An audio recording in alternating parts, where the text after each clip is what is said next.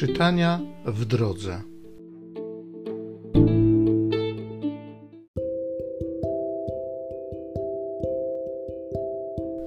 Czytanie z listu świętego Pawła apostoła do Kolosan. Bracia, jak przejęliście naukę o Chrystusie Jezusie jako Panu, tak dalej w nim postępujcie. Zapuśćcie w nim korzenie i na nim dalej się budujcie i umacniajcie się w wierze, jak was nauczono, pełni wdzięczności.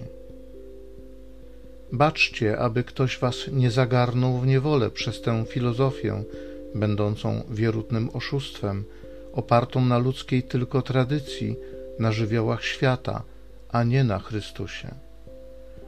W nim bowiem mieszka cała pełnia, bóstwo na sposób ciała, a zostaliście napełnieni w nim, który jest głową wszelkiej zwierzchności i władzy. I w nim też otrzymaliście obrzezanie, nie z ręki ludzkiej, lecz Chrystusowe obrzezanie, polegające na zupełnym wyzbyciu się grzesznego ciała, jako razem z nim pogrzebani w chrzcie, w którym też razem zostaliście wskrzeszeni przez wiarę w moc Boga, który go wskrzesił.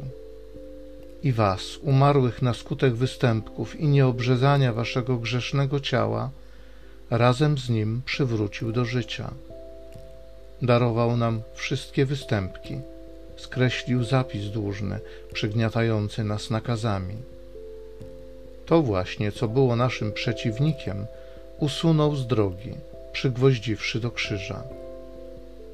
Dzięki niemu, po rozbrojeniu zwierzchności i władz, jawnie wystawił je na pokaz, powiódłszy je w triumfalnym pochodzie.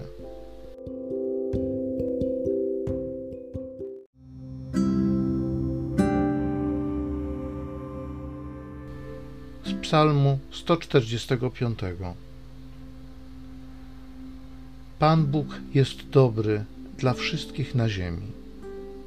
Będę Cię wielbił, Boże mój i Królu i sławił Twoje imię przez wszystkie wieki.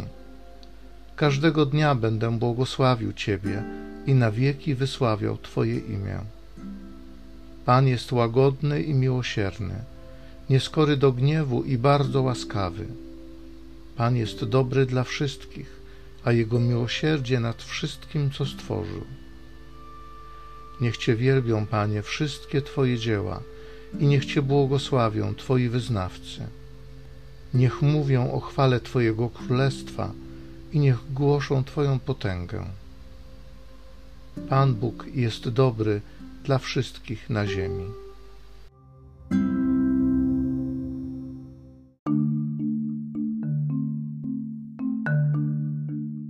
Nie wy mnie wybraliście, ale ja was wybrałem, abyście szli i owoc przynosili.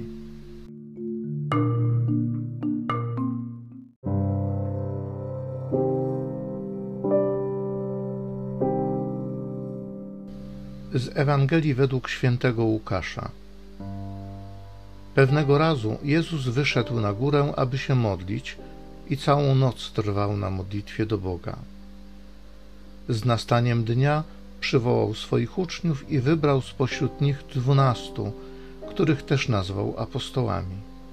Szymona, któremu nadał imię Piotr, i brata jego Andrzeja, Jakuba, Jana, Filipa, Bartłomieja, Mateusza, Tomasza, Jakuba, syna Alfeusza, Szymona z przydomkiem Gorliwy, Judę, syna Jakuba i Judasza Iskariotę, który stał się zdrajcą.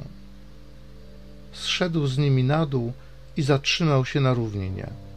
Był tam liczny tłum jego uczniów i wielkie mnóstwo ludu z całej Judei i z Jeruzalem oraz z nadmorskich okolic Tyru i Sydonu Przyszli oni, aby go słuchać i znaleźć uzdrowienie ze swych chorób.